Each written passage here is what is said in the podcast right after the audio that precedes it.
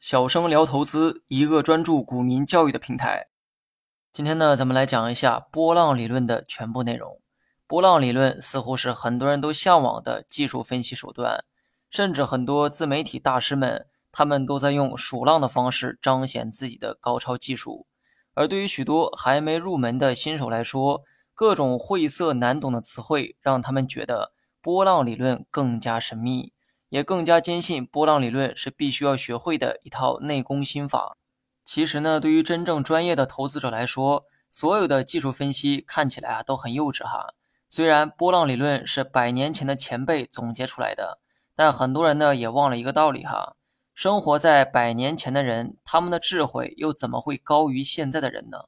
百年前的股市，百年前的投资者，更是无法和现在成熟的投资者相比。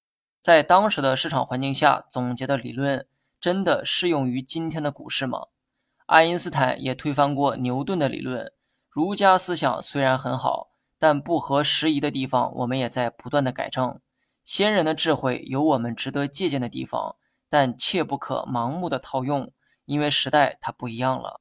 波浪理论是一个叫艾略特的人啊提出来的，他的这套理论与前辈的道士理论有许多相似的地方。可以说是在道氏理论的基础之上，添加了作者一些自己的想法。那为什么叫做波浪理论呢？因为作者认为啊，股价的波动就如潮汐一样，一浪接着一浪，并且具备一定的规律性。所以呢，他把自己的这个理论叫做波浪理论。学习波浪理论之前，我先问大家一个问题哈：你学习该理论的目的是什么呢？如果你的回答是预测股市，那我劝你啊，现在就可以离开了。学习一套理论是为了让我们更好地理解市场，而不是预测市场。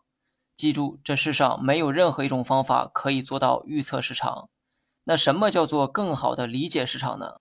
对于新手来说，了解一个新事物时啊，需要一个理解的点，以这个点为切入口去理解新事物。波浪理论讲述的是关于股价波动的现象，这就给你提供了理解股价波动的切入点。这就避免了一百个人有一百个理解方式的尴尬局面。波浪理论中，把股价的波动当作是波浪。先问大家一个问题：股价冲高回落，这是几个浪？答案是两个浪，即股价上涨为一个浪，股价下跌又是一个浪。第二个问题哈，股价探底回升，这是几个浪？恭喜你答对了，答案还是两个浪哈，下跌为一个浪，上涨又是一个浪。